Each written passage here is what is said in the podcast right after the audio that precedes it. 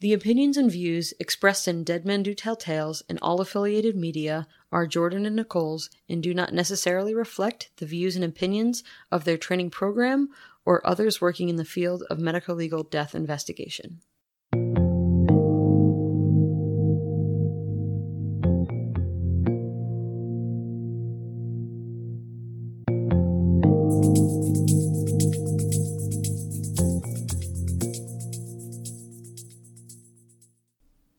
Hey everyone, Welcome to Dead Men Do Tell Tales. a podcast about forensic pathology related topics. I'm Nicole Kroom, And I'm Jordan Taylor. and we're both pathology residents who are going into forensic pathology. And we haven't recorded for a month, so it might be a little bit rusty. Ugh.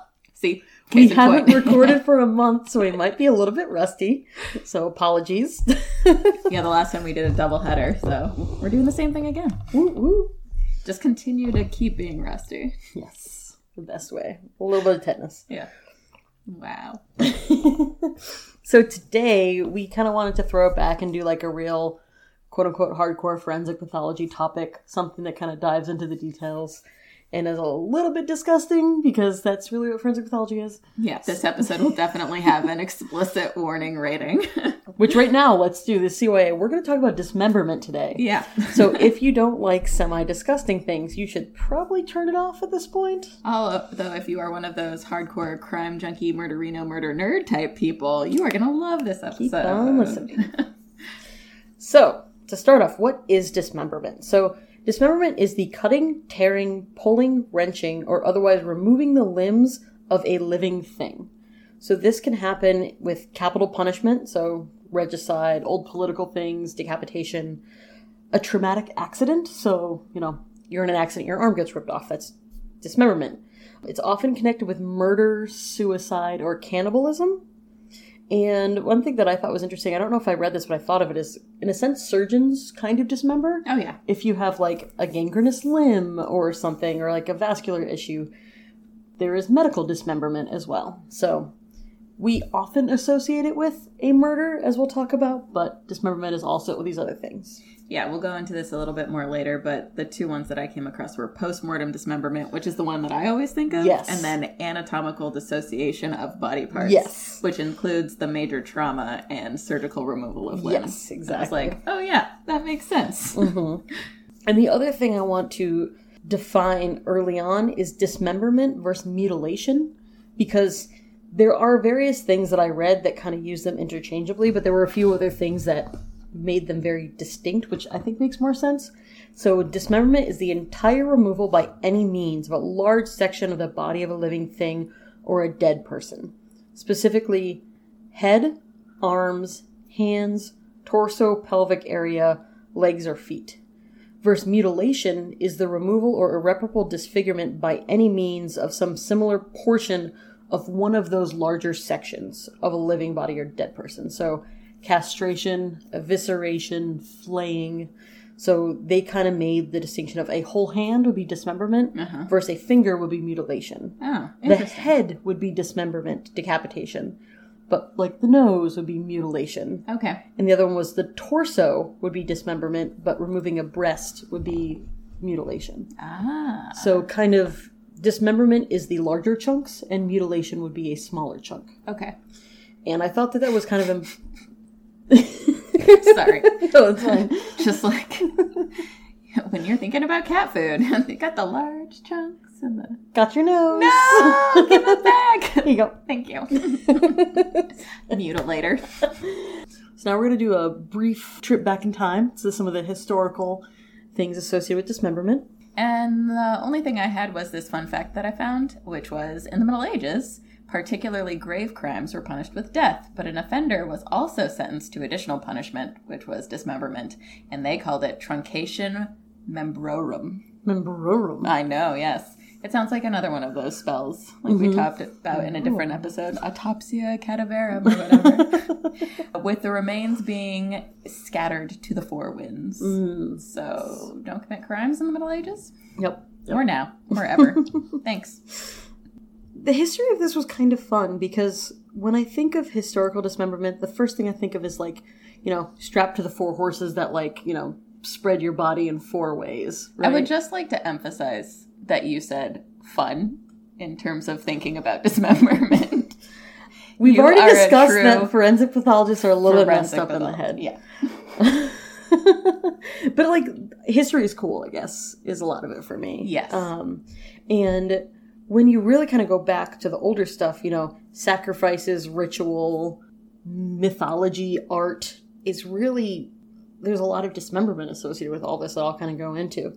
And we think of it as homicide, but even like like there's some medicine things with it that we talked about. So like, you know, some of the, you know, mythos, right? Like you can have a lucky foot of an albino person, Mm, right? And like that's dismemberment, but it's for a quote unquote medicine slash ritual type of thing. Okay. Yeah. I'm gonna go into two different mythologies because I think mythology is just the coolest. The first one I'm gonna go into is Egypt. So we're gonna start off with, I guess technically this would be mutilation by my earlier definition. Okay. But oh, I guess no, I lied. This is just straight up dismemberment. So back in Egypt, Osiris, who is known as the Dismembered One, was a judicious pharaoh, but he was murdered and cut into 14 pieces by his brother Set. Ooh, many pieces. 14 pieces. It's a lot of work. The goddess Isis and Nephthys, who are his sister and sister in law, found all the parts and reassembled him as the first mummy. Hmm. Missing only the penis, which had been eaten by a fish. Ah, not important. It's fine. Isis then crafted a penis for the resurrection of Osiris and conceived the rightful heir, Horus, out of this crafting, who, after several battles, then defeated Set, who's the one that dismembered his father, Yeah. Yeah. and restored harmony to the land.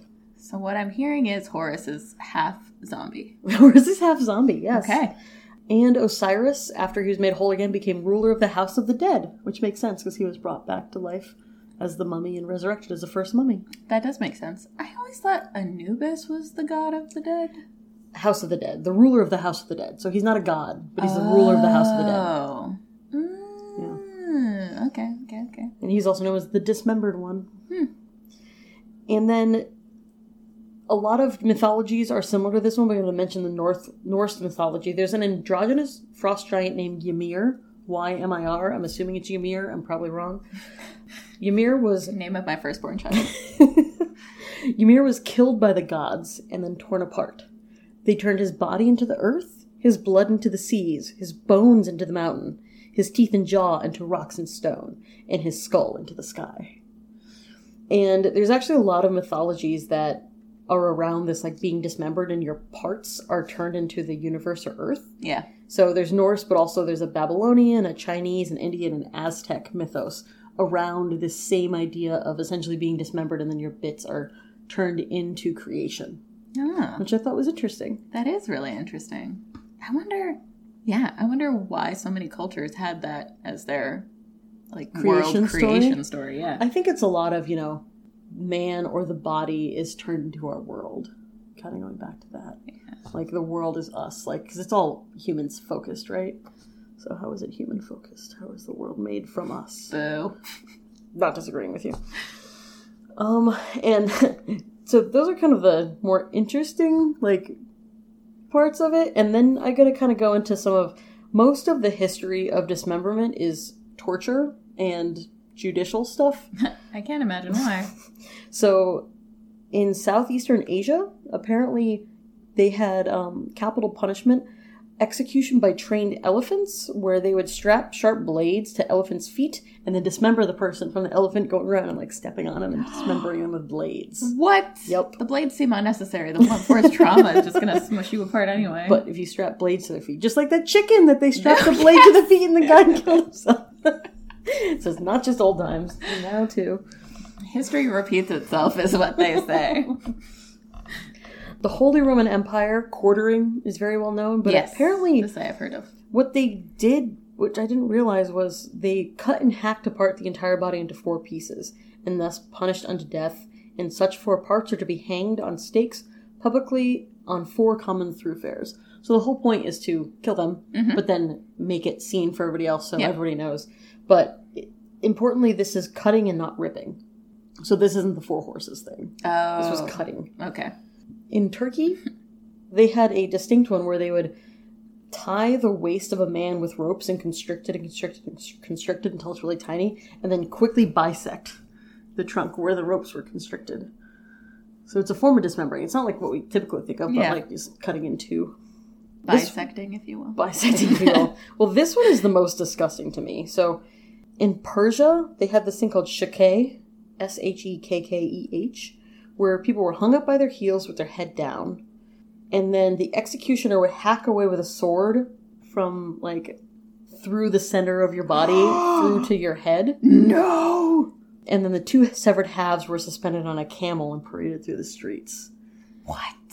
And when it was done in a merciful manner, they would cut off the head first, but usually they wouldn't. In Korea, I just had that it's capital punishment for high treason. In China, they had this thing called the Five Pains in the Qin Dynasty. And then in the Tang Dynasty, they had truncation of the body at the waist by means of a fodder knife, which I'm going to ask people to Google what a fodder knife is. I have this for Nicole. It kind of looks like this old school farming tool, Huh. but that's what they would hack away with Oh, interesting. It's kind of like this kind of like a machete with a bent handle like like blade to handle is at a 90 degree angle. Yeah, if you're showing me that at a distance, I wouldn't even be sure it's a blade. yeah yeah. It's creepy but they would cut them in half with that. Oh in egypt for fallen enemies they would cut off the hands or penises and present them to pharaohs. And in one Gifts I do not want. oh get ready. In one battle over libya the pharaoh merneptah returned with more than 13,000 penises What? of the enemy dead. What? 13,000 penises. What? Where was he keeping them? I do not want to know that. I'm just imagining like a guy with a trench coat and he opens it and it's just like 13,000 penises. Biggest trench coat ever. yeah. Oh, yeah. And then there was a lot of tearing apart, and horses were common. Vehicles, so tying to four vehicles. Four ships, I saw. Shit. For like mariners, they would like shackle them and then four ships and then have them. That But it would take a lot seems like longer. way more work. Yeah, well, it also takes longer, so it's like a more tortuous death. So, like, imagine like very slowly sailing away and getting tauter and tauter. anymore. I don't want to. Thanks. There was this one that did it via two trees. So, like these young bendy trees, you like bend down and attach with two shackles, and then you let them go and they spring back up, and your body splits in two. Did pe- well, how much time did people have on their hands that they were just thinking about I all mean, of they these didn't ways? have Netflix, they didn't have Amazon Prime, they didn't have a Kindle. They had a lot of time. They didn't do that much back I mean, 2020 has been rough, but this makes me appreciate 2020. That's uh, I don't know if I agree with that one. and then the last one that Well, I let me just tie you to four ships then. debatable. and then the last one I have is via stones. So like they would take somebody on a high wall and attach like their head to one stone and their feet to another stone and then drop the stones on the sides of the wall so like the wall would Cut Yeah. you? Oh no! Yeah. What? pull. Oh my gosh! No, there was some crazy medieval torture for like various forms of this. It's it's every every bit I read, I was just like, huh. um, but to today, it's really not used for execution or torture anymore, except in Sharia law, amputation is still sometimes carried out. Okay. But beyond that, I mean, there are some. We'll talk about some like gang violence stuff that it might be used for, but primarily it's not like this was pretty well known as capital punishment in some major societies, and that is not particularly used anymore. It's just in some of these more fringy groups. Fringy? That might not be the right word, but y'all know what I mean. Yeah. Good. Okay. Good. So on that great note, Uh, we're going to move into some epidemiology, which will be pretty short because these things are actually pretty rare. yep, So, which is great after all the stuff After- just described. Yes, exactly. so I had decapitation and dismemberment as kind of separate things, biostats wise. Okay. So decapitation of bodies, which is just the removal of the head, as Jordan mentioned before, is not uncommon in situations of armed conflict when individuals are exposed to explosive dis- devices. Oh, okay. So like dismemberment in that sense is still pretty common. Okay. But decapitation and dismemberment for that matter in civilian settings is a pretty rare event. Yep. So in one study in Australia, uh, about 0.1% of forensic autopsies from 1986 to 2002 had decapitation as part of the process. Oh, okay. 0.1%. I mean, when I think of all the cases I've done, which is, you know, maybe a couple hundred. Like there's been zero. Yeah. well, and it's interesting because in this case, so the most commonly associated decapitations were with suicide. Oh, because of Because, heads? yeah, so there was a strong male predominance in cases of suicidal decapitation, and that's because they would just put their neck on a train track and the train would Oh. run over and cause de- decapitation. Okay. If you're feeling suicidal, there are options for help. Don't have- put we've- your neck on the train track. We've listed the number in one of our prior episodes. And I'll list it again. yeah. but don't lay your neck on the train track. So, in their study, they found that it was most commonly associated with suicide and less often with motor vehicle crashes. Mm, okay. But the one instance of decapitation I've seen was a motor vehicle crash. Oh, The guy okay. didn't have his seatbelt on and he went through the windshield. His Okay. head ended up over there, smushed Okay. brain. Gotcha. Yeah. Yeah. And then in terms of dismemberment, uh, I only found one like stat. So this was from the Konya province of Turkey, Hmm. and they found that only seven, so zero point two percent out of almost four thousand death examinations and autopsies carried out between 2000 and 2007 involved cases of dismembered bodies. Four of them were suicides involving the victims jumping onto railroad tracks in front of mm-hmm. moving trains and then two of them were road traffic accidents, and only one dismemberment event occurred as a result of homicide. Okay. Yeah. So pretty rare as an event in a homicide, which is what I The most always common- think of. Yeah, which is what they say is the most common Right. type of Yeah. dismemberment. So there are like, de- everybody defines the subtypes of this differently. Yes. One that I saw had two, one had three, one had five. So we're gonna just kind of list as granular as we can with this. yeah. So to start off with, there is defensive mutilation, which Slash dismemberment. slash dismemberment, which is with the aim of disposing the body. hmm And so the goal with this is to clear the scene of the crime, make it easier to transport the body, particularly over long distances and or during times of the day when possible witnesses could be about. So Mhm. you're trying not to raise suspicion. Or like carrying. Like I can't carry a full body, but I can carry a head. Good to know. Good You're to know. welcome. Murder. You could carry a whole body. It depends on the size of the body. It's You're true. strong. It does depend on the size of the you body. You are the strong. Don't discredit yourself. Um, also, for defensive purposes, hiding personal biologic traces. Hmm.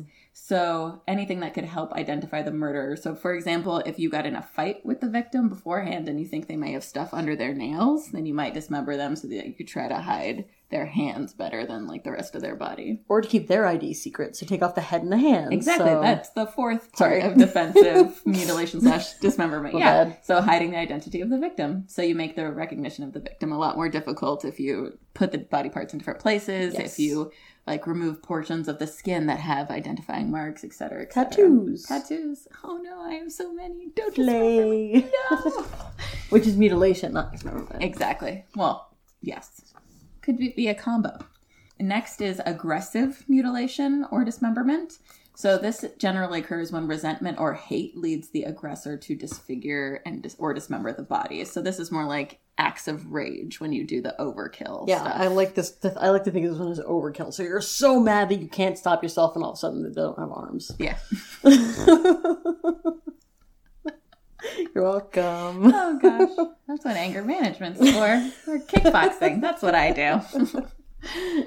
Oh. Oh. And then there's offensive mutilation, which was sometimes lumped in with aggressive mutilation Yeah. or dismemberment. I thought this was weird. Like, yeah, there's definitely a lot of crossover definitions of all of these things. yeah. I thought it made more sense to separate this one out from Yes. aggressive, though. So, offensive mutilation or dismemberment is due to a desire to kill and or perform sexual acts on an inanimate body. So, this is usually part of something called necrosadistic murders. That sounds about right. Yep. In such cases, the mutilation or dismemberment may begin on a live person and continue even after death. Mm, yep. So, lovely. The next type I have is necromaniac mutilation or dismemberment, which is the aim of keeping a trophy or for a fetish.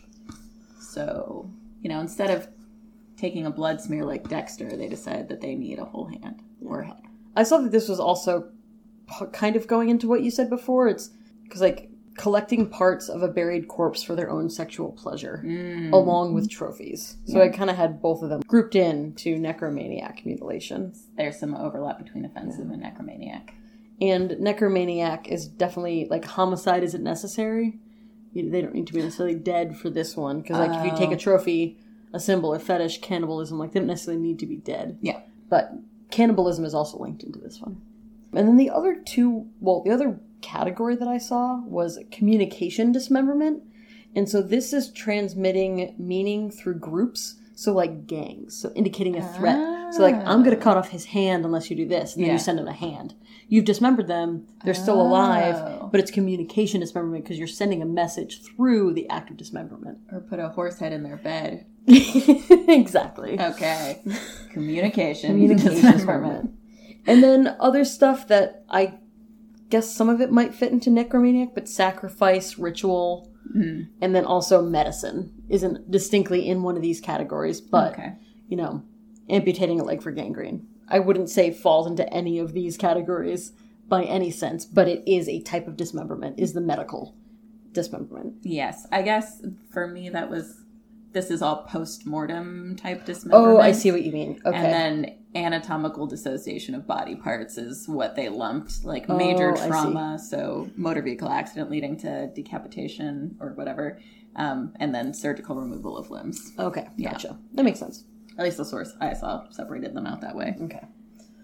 Um, and then there's a whole bunch of ways that you can group any of these.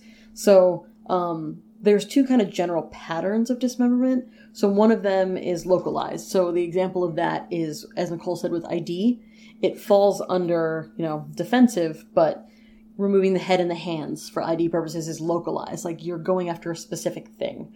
Versus generalize is when you know you're taking off all the arms and the limbs and the heads, or you know you're taking your an arm and you're hacking it into multiple pieces. Mm. Which I which I didn't see like the soft tissue, but I got to go to Chico to retrieve the bones of a case of somebody who had been dismembered, hmm. and they this they went crazy. So there was arms and legs were cut off, but then like the long bones were chopped into multiple pieces. The tiny bones of their fingers Yeah. were chopped into multiple pieces. Oh my gosh. Like they just kind of fragmented it as much as humanly possible. Apparently, the scene like that they found way later was covered. Like they tried to clean it, but it was like they found like traces of blood everywhere. Like it was, it was. I'll go into it a little bit more with some of the other stuff we have to talk about, but it was, it was a crazy case. It was really cool seeing the forensic anthropologist's um, exam of this because as we'll go into, there's a little bit that we can do as forensic pathologists, but a lot of it is the forensic anthropologist's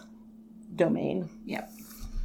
Um, and then the other kind of grouping of this is modes of dismemberment. So there are three main groups. One is disarticulation around the joints. So that's, you know, separating the um, upper arm from the lower arm at the elbow by, you know, cutting into the soft tissues and just kind of like pulling the bones apart with that rather than directly cutting through the bones. So usually this is done with smaller, more decisive cuts. So, you know, what they call short, light weapons. So, like knives, Okay. where you're cutting and you're making like, all right, I'm going to cut here so I can go between these these joints. And this is often associated with people that have some kind of expertise in mm, this. Mm-hmm. So it's often like, well, are they a surgeon or are they a butcher? Like, how do they know how to do this? Because it's thought of as kind of being a little bit cleaner overall Yeah. and more meticulous. And then the other two groups are transecting through bone. One of them is via chopping, and one of them is via sawing. So chopping is what they call long, heavy weapons. So that's like a machete or something like that. And this is where you often get chop marks in the bones that are like really close to each other and overlapping because they're taking multiple hacks Ah. at something like that. Versus transection of bone via sawing is kind of a you know more broad incision where you can see the saw mark coming through. And all of these, I'm not going to go into crazy detail with it, but forensic anthropologists can look at the bones and see the marks in the bones and kind of backtrack and be like, oh, well, we think this is from a knife, or this is probably from more of a machete or an axe, or this is definitely a reciprocating saw. and so they can help determine what weapons are used. Yeah. And then there was a review from New York City that showed about 16% of dismemberments were from disarticulation only. About 60% used some form of transection of the bone, and about 25% showed both. So, at a quarter time, it's both. About 15% it's only disarticulation. Yeah, that makes sense. Yeah, which brings us to how to dismember a body in more detail. Anyway, so, so Start taking notes. yeah. So the usual practices for dismembering a body, like one of the main things is that to investigate a dismemberment, you need to consider how victims of homicide are generally dismembered, which you went through those three different patterns or modes very nicely. And the the one review article, one of the review articles that I read, um, they went over these three different cases, and they said only one of the cases that they had investigated was that disarticulation method, Mm-hmm. and it was this wife who killed her husband, and she was the daughter of a butcher, so Oh, she yep. Had made the cuts at the joint capsule to reduce the effort to a minimum Mm-hmm. of like pulling the body apart. And when forensic anthropologists take a body that they're going to have to look at the bones for and they have to get rid of the soft tissue, they disarticulate this way. So Yeah. they cut down into joint space and then take it apart that way rather than sawing through the bones because they obviously want to look at the bones. Yeah. Yeah. So, in that vein, the body is commonly dismembered into six pieces. Six. Six. So, removing the head and neck at approximately the level of the fourth or fifth cervical vertebrae. So, those are the bones of the spine in your neck Piece one, re- region.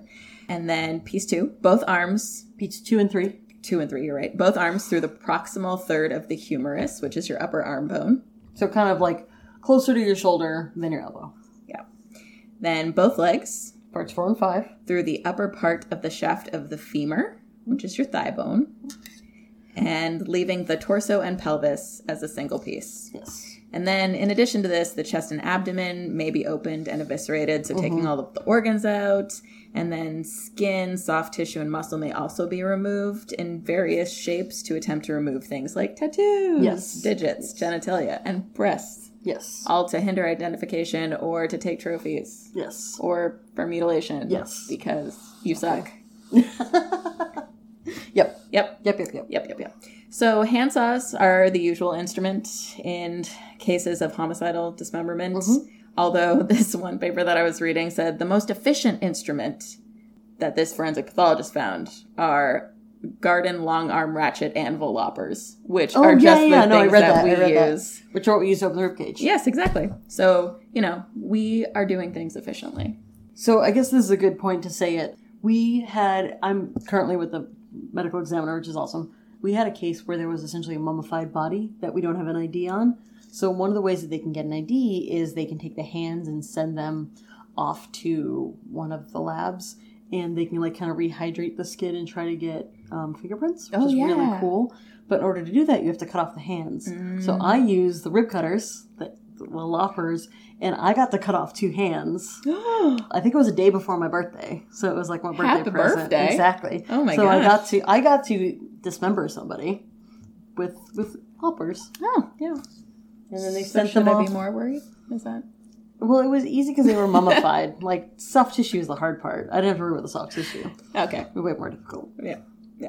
And they were also not screaming at me because they were mummified. True. Which, you know, brings us to the final point of what I wanted to talk about in this section was that the skin is often the hardest Yes. tissue to cut. So, uh, segue.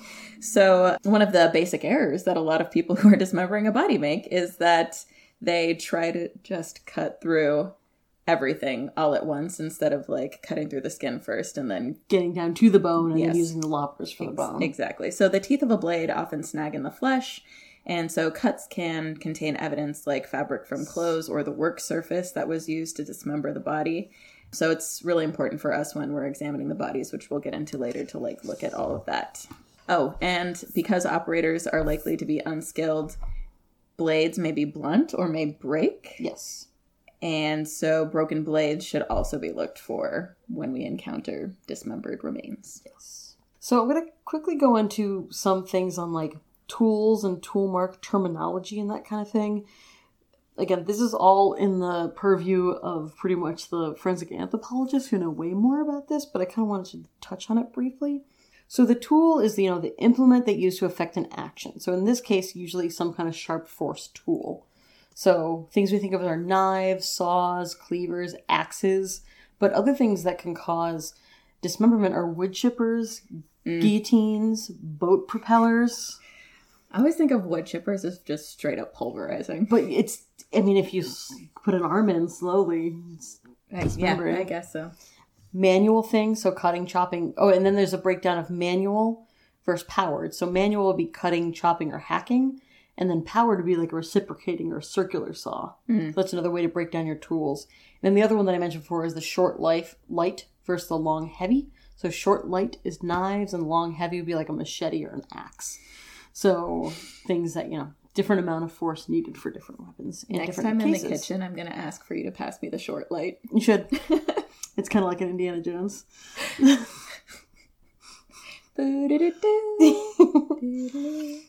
The thing that forensic anthropologists are great at is taking these tool marks and looking at the unique characteristics from the tool marks and being able to trace that back to the tool. So you can often determine the profile of the blade. Is it beveled? Is it serrated? Or is it smooth?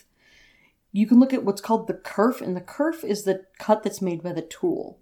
So you can look at the wall, so the sides of it. You can look at the floor of it. So is it like, is it like V shaped or is it U shaped? Ah. and so you can determine from that what the tool might be.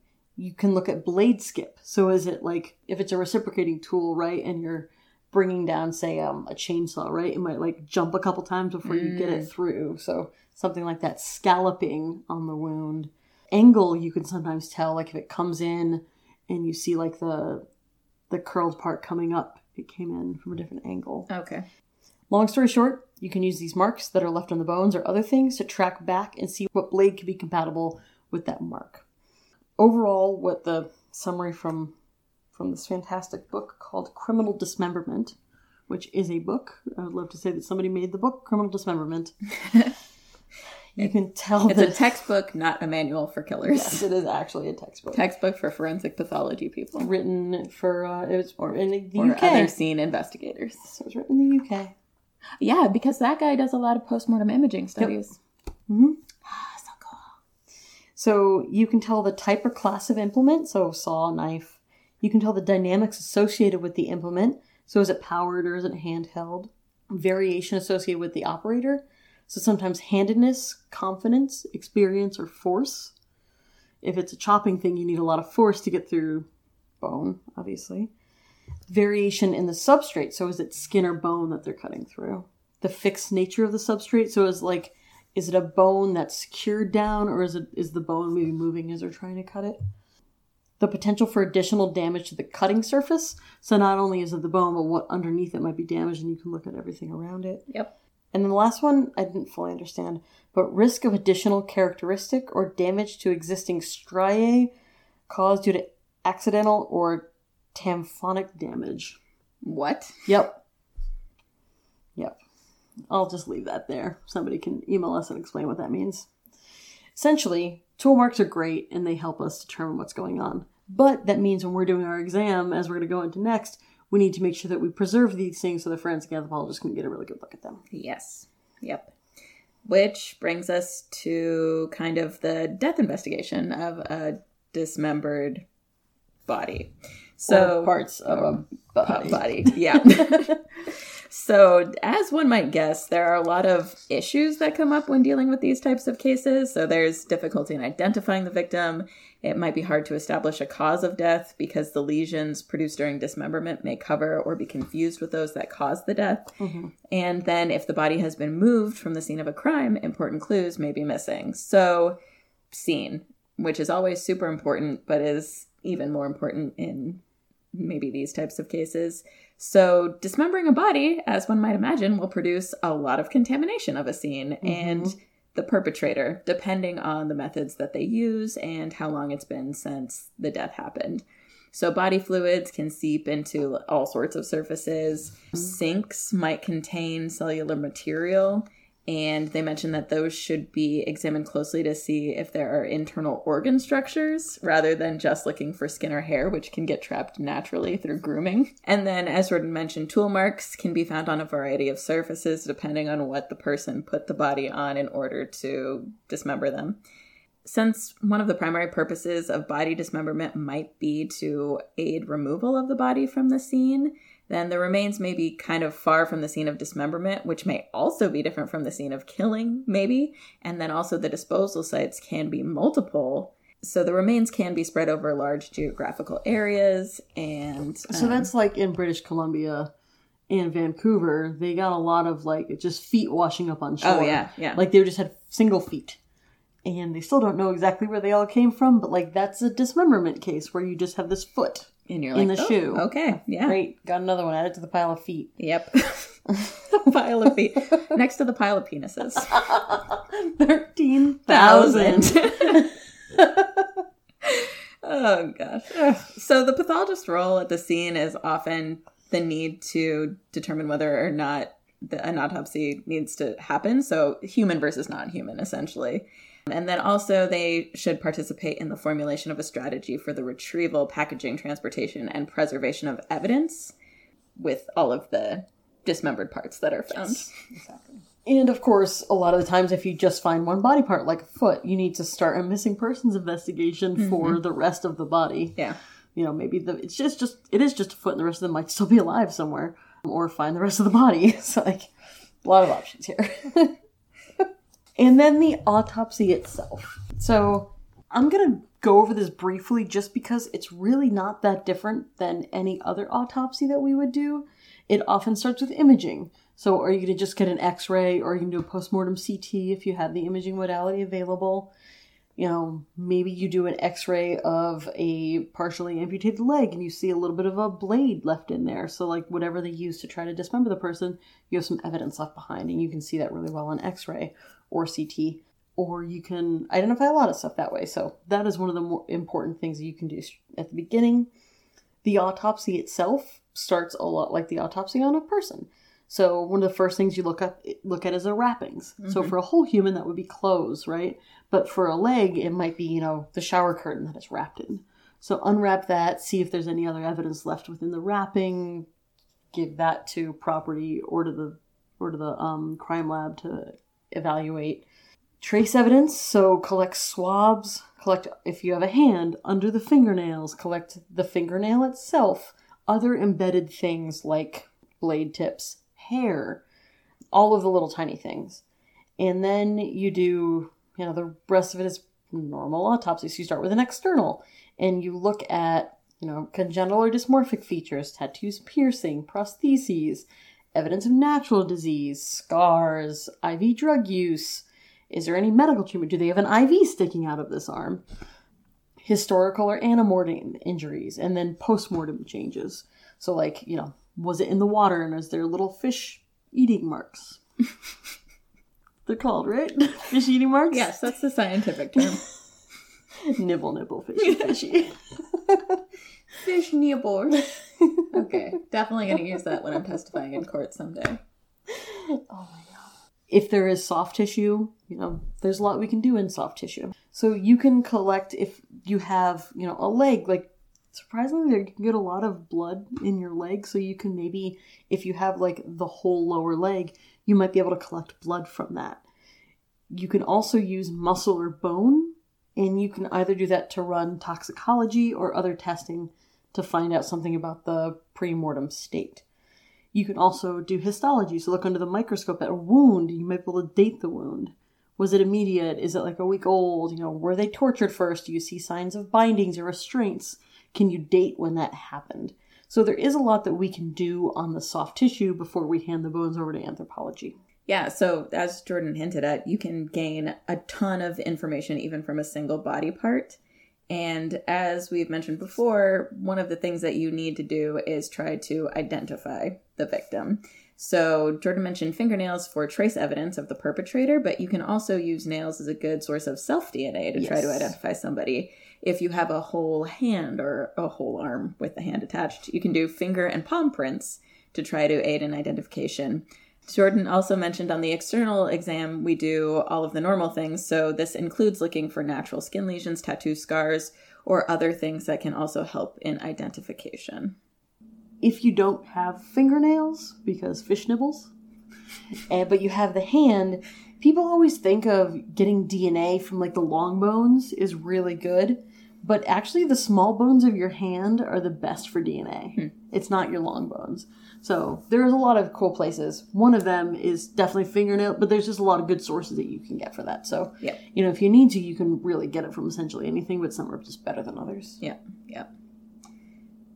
Yeah, and then one of the most important things that we do when we're doing an examination of a dismembered body is to look at the area of dismemberment. So, mm-hmm. examining the skin, soft tissue, muscle, and bone. And any dismemberment related injury needs to be recorded and photographed. Photos, photos, photos. Yes. Always photos. All the photos. Yes.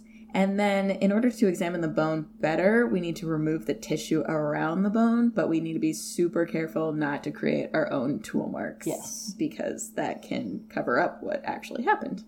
And then we try to cut off the end, the, the dismembered end, and there are various ways to kind of clean it to get a better visual examination of the bone, but then the forensic anthropologists pretty much do all of the like tool examination. And the other way is, besides like cutting off the bone end, you can just give them the whole thing. Yeah.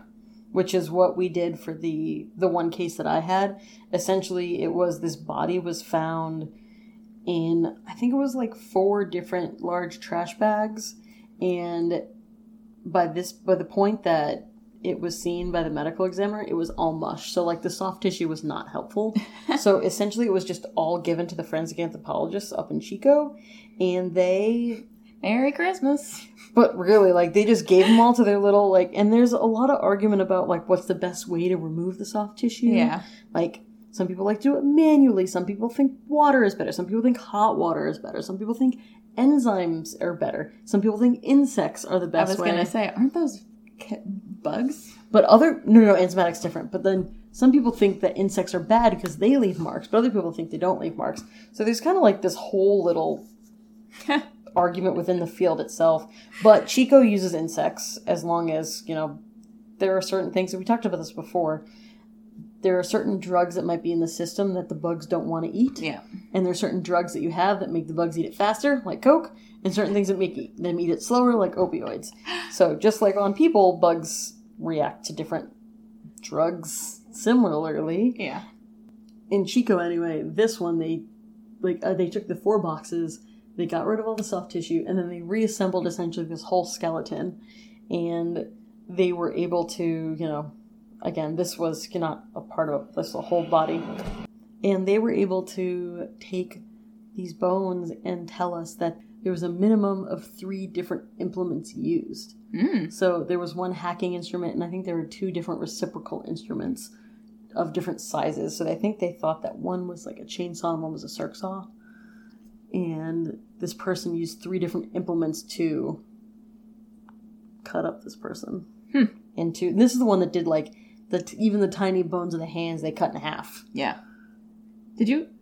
Just out of curious. did you learn more about that story? Like, was it an aggressive dismemberment? Oh, this was a this was a just this was defensive. Ah. This was a distinctly like it was some you know one guy was sleeping with another guy's wife and he got understandably like not understandably killed him because he was sleeping with his wife and then he took him out to his back shed and like chopped him into as many pieces as he possibly could and then put him in four different boxes and put it on top of a refrigerator in a Chinese food warehouse. So it already kind of smelled like Chinese food warehouse, and but somebody were like, it smells worse, yeah. and they found the body, well, the bits of the body. I took that down, and then this guy fled to Cambodia right when he knew that they found the boxes. Right. And Cambodia doesn't have an extradition treaty, so this guy has Ah. still not been caught. Yeah. But yeah. That just. Why would you go through all of that work to hide it in such a public place? Well, I think he thought that because it was one, I don't think he was keeping it there forever. Two, I think he owned this Chinese food warehouse. Yeah. So like he was going to come and get take it. But like It apparently was like right by one of the bridges. It's like just throw it into the bay. Yeah. It's uh, as it's, probably shouldn't be broadcasting this, but every, all the medical examiners are always like, just throw it into the bay. it's gonna take care of it. And not all. Like we had a floater earlier this week that we're Yeah. we were working up, but like yeah. Well, one of the things when I was researching this episode, and also this came up when I was camping recently, people Oh. were like asking me, so does that mean if you're going into forensic pathology, you Yeah. know the best way to dispose of a body? Murder. Murder. uh, and so when I was reading up on this, I was like, you know, just reading about this makes me wonder how many murderers have not been caught. Like how many people have just hidden the body Oh. well enough that it's never been found. Because they say that this dismemberment after homicide is rare, but is it actually rare, or do we just not know about it because we never find the bodies? That's a good question. That's a creepy question. Yeah. I mean, there are a lot of missing persons, right? There's a lot of missing persons. Yeah, You know, there's a lot of random dismemberment. you never know what's in the foundation of your house. It's true. Have you seen Unforgotten yet on Amazon Prime? It's a British show. No, I haven't. Oh my god, it's so good. You should definitely watch it. Okay, it's on the list. Story time! yeah, we haven't had stories in a while, have we? We haven't had stories in a while. That's also, I think, why I wanted to do this, because we haven't done like this kind of thing in a while. Yeah, that makes sense. Okay, so my story is the soap maker of Correggio. Where's Correggio? It's in Italy. Thank you. You're welcome. Cool. Can you do it all with an Italian accent? Oh, that would be so offensive. That's fair. also, according to 23andMe, I am not at all Italian, so I'm not either. yeah, I would have to do it in a French or British or German accent. Leonardo Cianciulli.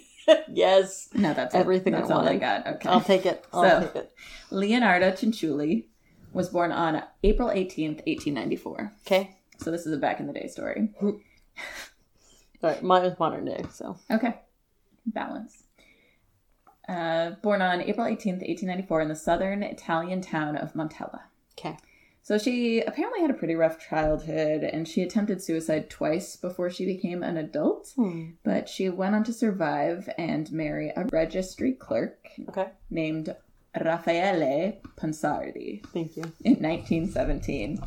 However, her mom supposedly cursed her because she disapproved of the marriage.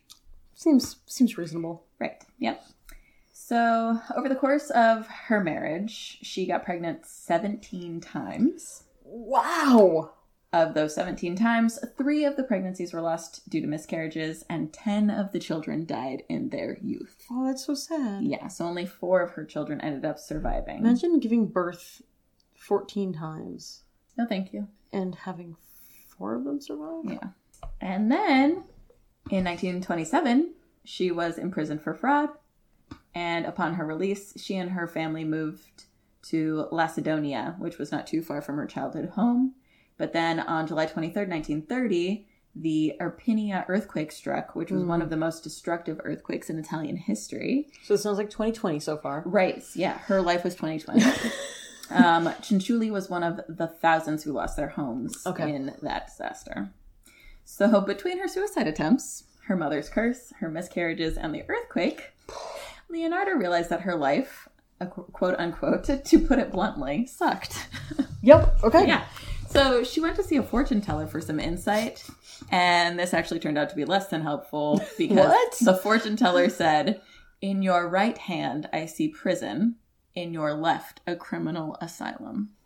So both super great outcomes. Yeah, that's super, what I'm looking forward to. Yep. So after that, Cianciulli became deeply superstitious. Okay. And when her son Giuseppe told her in late 1939 that he was going to join the Italian army, Okay. one of her only four surviving children, she turned to the one thing that she believed would keep him safe, which was human sacrifice.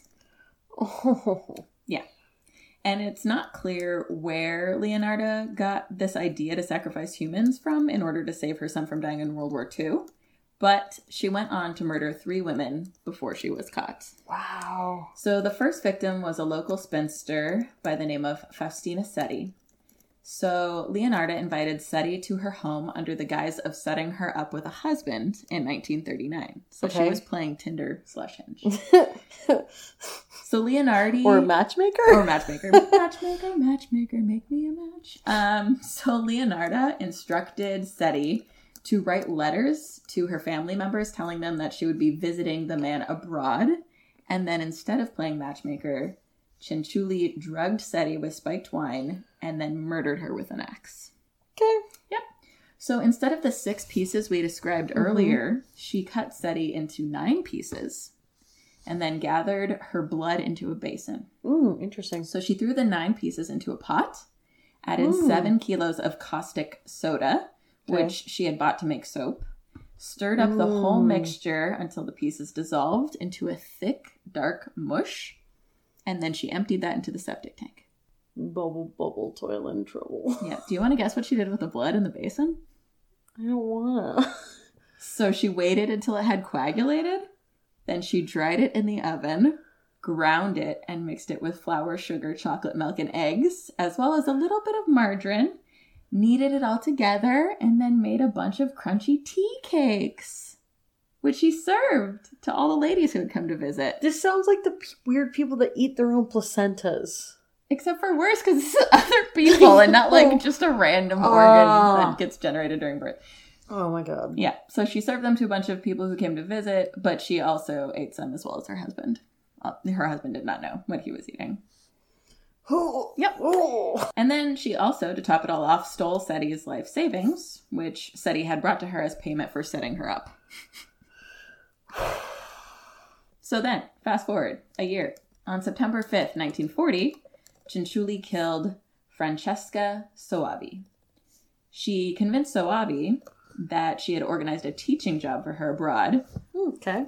That sounds great. Yep. Made her write letters to her friends detailing her trip. And then, as she had with Setti, fed her drugged line, killed her with an axe, baked her into tea cakes, and stole her money. I think I've heard this story on one of the podcasts. I wouldn't be surprised. I can't like it's it's starting to sound familiar. Yeah.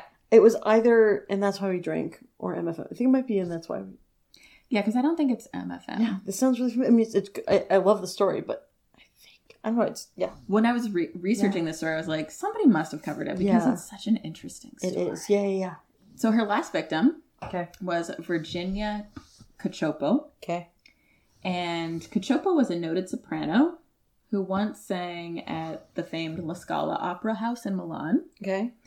And Leonardo promised Cacioppo a job working with an impresario in Florence, which prompted Cacioppo to pay her visit on September 30th, 1940. So this was the same month that she killed uh, Francesca Soavi. Okay. So, as with her previous two victims, Leonarda fed Cacioppo spiked wine and killed her with an axe. However, this time, instead of only baking her body into tea cakes and feeding them to her neighbors, Cianciulli also melted her flesh down and turned it into soap, which she then gave to friends and family. Scrub a dub dub. Yep, yep. You and somebody else creepily covering you in the tub. and the direct quote from Leonardo was, The cakes too were better. That woman was really sweet. Yeah. So Leonarda thought she had committed the perfect murders, but unlike her first two victims who had few concerned relatives, Cacioppo actually had a mm-hmm. very worried sister-in-law Okay. who didn't believe Cacioppo's letters. And she had seen her entering Leonardo's home the night she had left. So Rookie almost, mistake. I know. If you're gonna dismember somebody, you gotta do the extra work, man. PSA.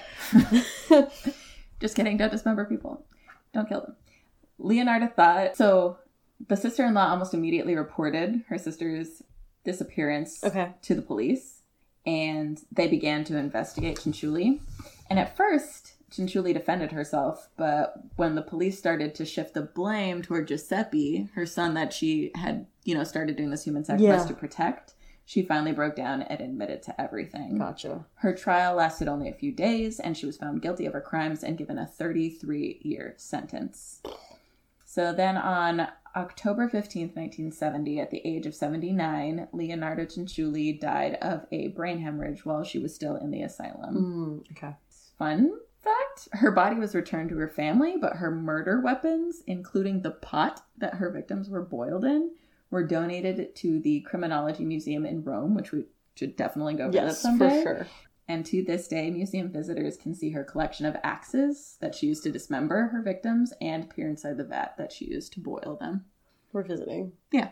Once the world is opened up again. Yes. we're visiting. Yeah. So that was the uh, soap maker of Correggio.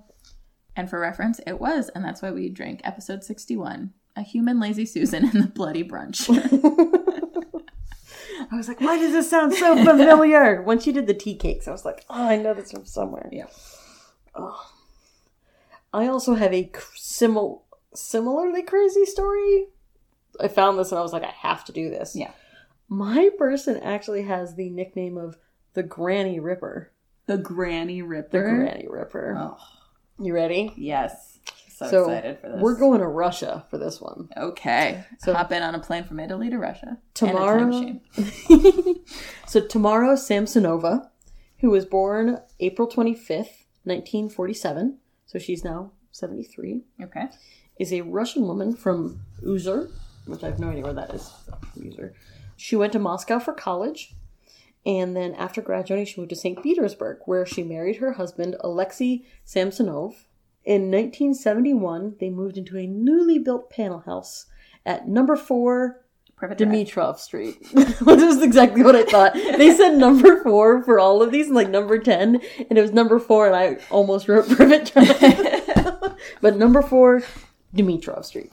Okay. Not as cool. So this was 1971. In 2000, her husband disappeared. She appealed to the police, but the searches yelled, yielded nothing. Wah, wah.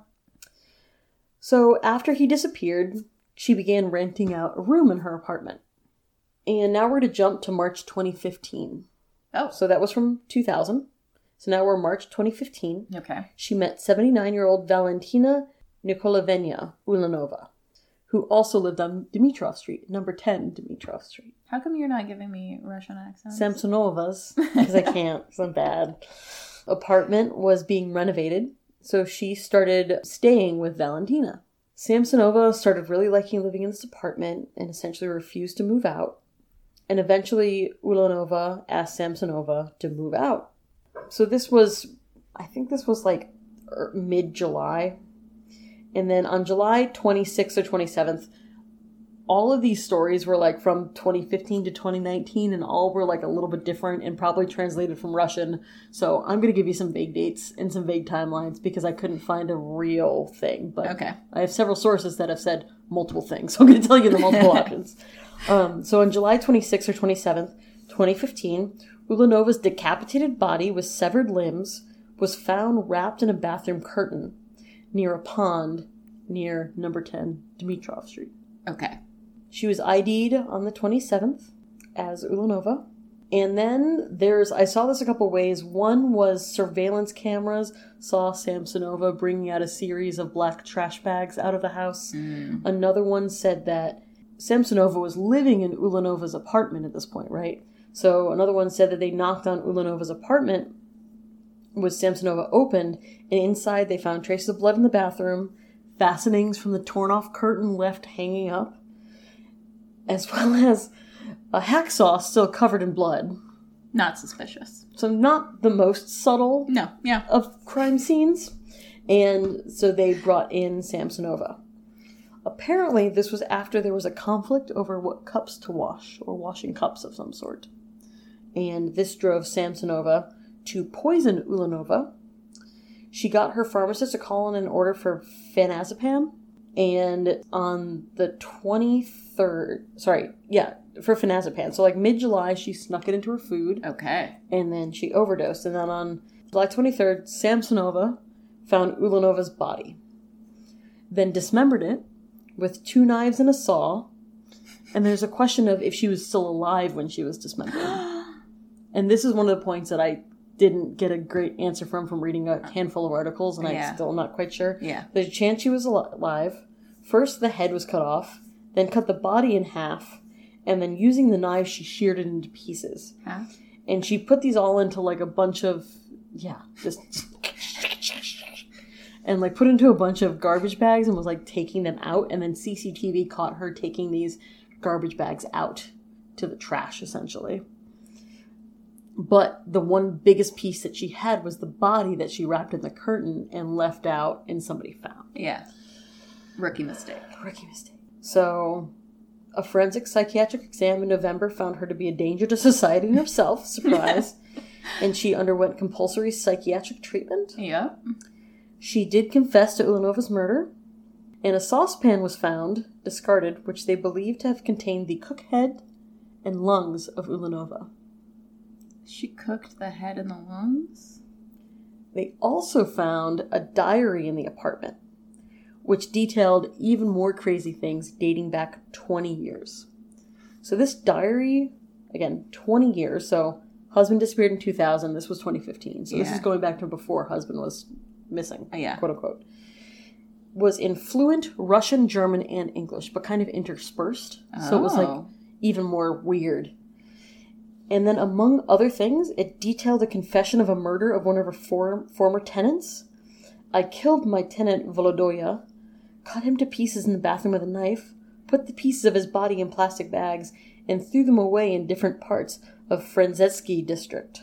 This 44 year old man that matches this story was found in 2003, headless, armless, and legless in the street. Whoa. So this was three years after her husband disappeared. Yeah.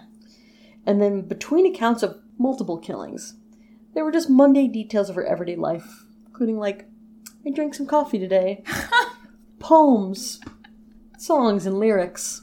Roses are red, violets are blue. I killed my tenant, and next it is you. That was really good. that was good. Thanks. Um, I saw various numbers, but she's being investigated for upwards of 14 other murders. What? She's admit confessed to apparently over 21 additional murders, Oh my but the exact gosh. number's uncertain. And that husband, Yeah. they're pretty sure she killed. They, Yeah. she killed him. I thought too, that was going to be your conclusion. Was but like, they're not. This they're they're not definite about it. what? As soon as you mentioned dead husband, I was like, she killed him. He was never found. That's the issue with a lot of this. Is like she got so good at dismembering that like I mean that literally like headless and armless and legless corpse that was found in the street in Yeah. 2003. Yeah. they never connected back to her. Right? It's only this one because she was staying in these people's apartment Yeah, that they yeah, found it. Like it's it's absolutely crazy. And then apparently she was very calm in court, and like she was saying things like, "I did it. You should punish me," but like in a very calm manner. Like she took the blame. She Right. confessed. Yeah.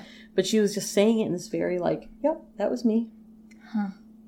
It was apparently like just super creepy, which is why they called her Granny Ripper. Yeah. Because she's this kind of like unassuming Russian grandma Yeah. who's just like has murdered multiple people, ah. including her husband in tenants. Like mm, Cool. she's because like she started renting out this room in 2000, right? right. Yeah. And who knows how many tenants she's gone through? Yeah. Yeah. Yeah. Because if somebody just moved to that Literally town, like I'm just gonna sit with with a saw. literally or apparently she like just used knives and hacked at him Oh yeah. My part. It was So- two knives and, and a, a saw. saw. Like yeah, crazy. Well, she became an expert, so she knew to disarticulate with It's- the knives. that's true, And then, that's true. Yeah. So she's 73 now, which meant when she was caught, it was about five years ago, right? Yeah. So she was 68. So she was 48 when she started this. Wow. But like, still, even if you're like 65, like that's a lot of force to saw through bones. Like that's one strong Russian grandma. Don't get in a fist fight with her. don't don't cross your Russian grandma. Yeah, no.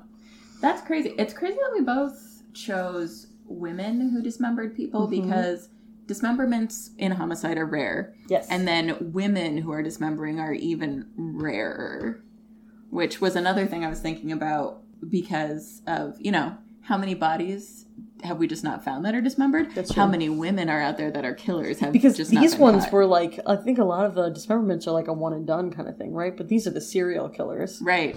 And the um, only reason they got caught is because they got a little bit sloppy. Yeah. But she was killing people for, what'd you say, 20, 20 years? possibly 20 years like this diary dated back 20 years her husband disappeared 15 years before when Yeah. she was found so Yeah. who knows that's great oh and the other thing i forgot to mention is that the diary has details of her removing organs and cannibalism wasn't excluded so the whole like boiling the head and the lungs Yeah. along with this diary that like hinted at cannibalism Yes. especially lungs apparently she would cook and eat Ew. which I feel like that's one of the least. I, I mean, none of it's desirable, but like, But I know I agree. Like, go for the muscle or liver. Uh, like a liver was what immediately Yeah. came to my mind. I guess it's Russia. Maybe you detox. It just has a hint of vodka. the- It's fine. Yeah. Drink a shot of vodka with it anyway. It's fine. That's true. That's thing. true. A shot full of vodka helps the. So Schmeeds go down.